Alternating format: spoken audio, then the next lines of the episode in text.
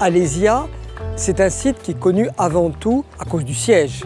Le siège de César en 52 avant Jésus-Christ et tout le monde connaît euh, la reddition de Vercingétorix.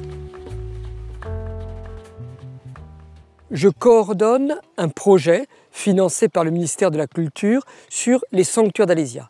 Notre propos n'est pas de fouiller aussi complètement que possible un seul lieu de culte, mais de comprendre l'ensemble, le réseau des sanctuaires d'Alésia. Et c'est donc un programme assez vaste qui a pour ambition de restituer le paysage religieux d'Alésia.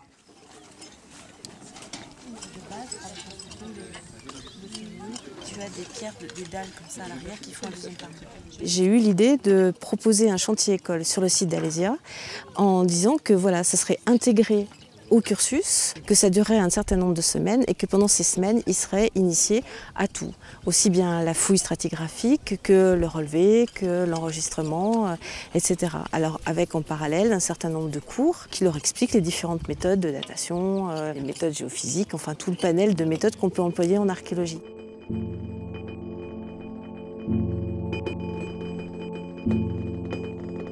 Le site de la Croix-Saint-Charles, dans lequel nous nous trouvons, a été fouillé en réalité à plusieurs reprises. D'abord au XIXe siècle, pour des enquêtes très limitées, et ensuite au début du XXe siècle, dans les années qui précèdent la Première Guerre mondiale, par un archéologue qui était déjà fameux, Émile Espérandieu.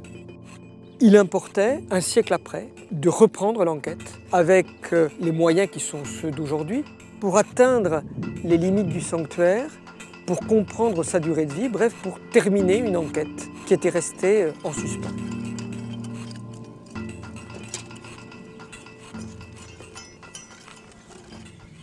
Il y a beaucoup de sources à Alésia, mais la plupart des sources jaillissent sur les pentes mêmes, ou en bas des pentes.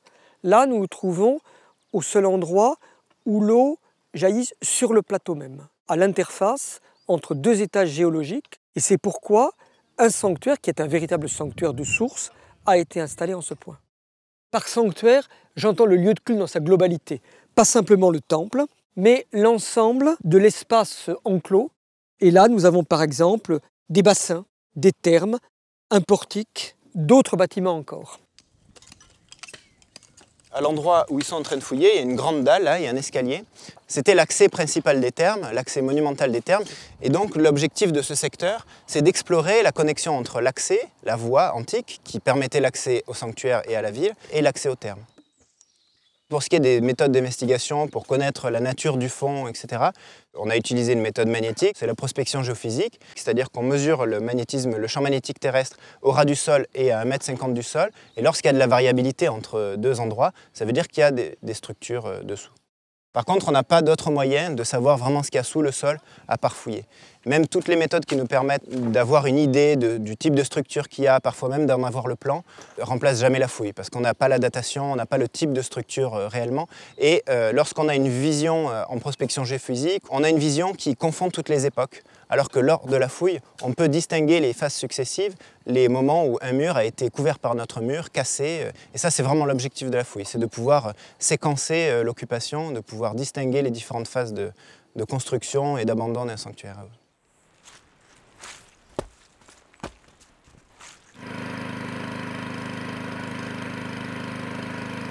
Alors, contrairement à ce qu'on pourrait penser, les archéologues travaillent très rarement avec avec des, brosses ou, des brosses à dents. Hein.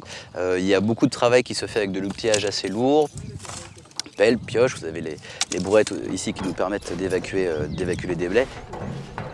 Donc il y a des grandes phases euh, de, décapage manuel, de nettoyage, en vue d'un enregistrement de l'information par, photographie et par relevé en plan.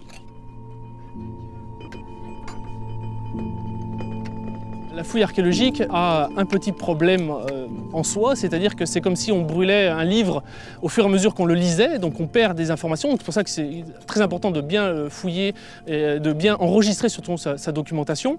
Avec euh, cette euh, idée principale, c'est qu'on ramasse la totalité du matériel archéologique, donc les objets façonnés par l'homme, ce qu'on appelle les artefacts, donc la céramique, même les plus petits tessons, la faune évidemment, parfois des objets plus sympathiques, on va dire, pour, pour mettre dans un musée, ça peut être parfois des monnaies, on en retrouve quelques-unes, mais ce qui domine largement, c'est évidemment le matériel céramique, puisque c'est un matériel qui euh, ne s'oxyde pas, c'est un matériel qui, euh, qui résiste au temps. L'objet est essentiel dans notre démarche. Notre premier souci est de le situer non seulement par rapport à la strate, à la couche de terrain dans laquelle il se trouve, mais aussi très précisément dans l'espace, de manière à cartographier l'ensemble de nos trouvailles, très précisément, dans l'espace du sanctuaire. Et c'est cela qui nous permet de dater les couches, de dater les structures et donc de dater de proche en proche l'ensemble du site. La documentation est fondamentale. Cette documentation est écrite, graphique et photographique. Les plans, nous les réalisons grâce à un cadre sur le terrain directement. Mais ces plans de détail ne peuvent être resitués dans le plan général que parce que les points essentiels ont été relevés avec un tachéomètre laser.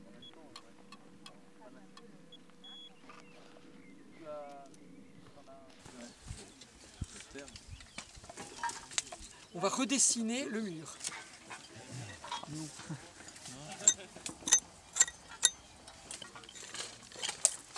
Non, en bas toujours,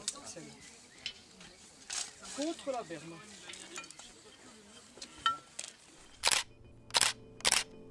La photographie, même si on essaie de la prendre de la manière la plus zénitale possible, est forcément un peu oblique et on va la redresser en faisant correspondre aux croix qui ont été dessinées sur euh, des pierres caractéristiques et situées dans les angles de la photographie à celles qui ont été relevées et ensuite de dessiner comme si nous avions un plan.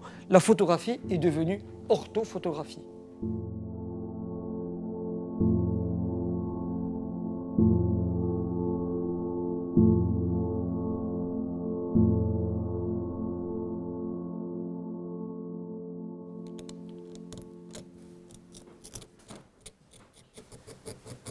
Pour les objets isolés, on a un processus assez rigoureux.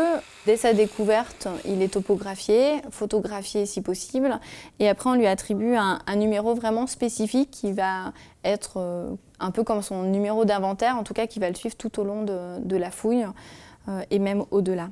Donc là, on a un objet qui est sorti, euh, en tout cas qu'on m'a transféré ce midi, donc qui est sorti vraiment ce matin de fouille, un objet en alliage cuivreux. L'objectif est assez simple pour moi, c'est-à-dire euh, vraiment conserver l'objet dans des meilleures conditions. Pour cela, je le nettoie sous loupe binoculaire à l'aide de scalpels et, de brossettes euh, qui sont montées sur des micro-tours.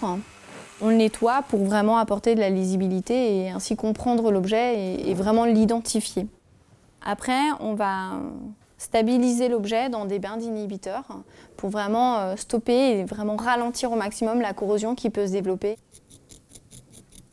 Alors là, comme on avait un terrain euh, quand même très humide, les alliages se sont très vite corrodés. Là, on a un point de corrosion active en fait qui se développe. Et c'est pour ça que je stabilise l'alliage. C'est parce que sinon, euh, ça, ça va s'élargir, s'élargir, s'élargir, et au final, ça peut détruire l'objet. Alors là, c'est un objet justement qui est sorti euh, la semaine dernière. C'est un ex-voto que j'ai traité et qui maintenant est conditionné dans sa petite boîte. Et donc là, on peut estimer que il ne bougera pas peut-être pendant euh, au moins les 30 prochaines années, j'espère.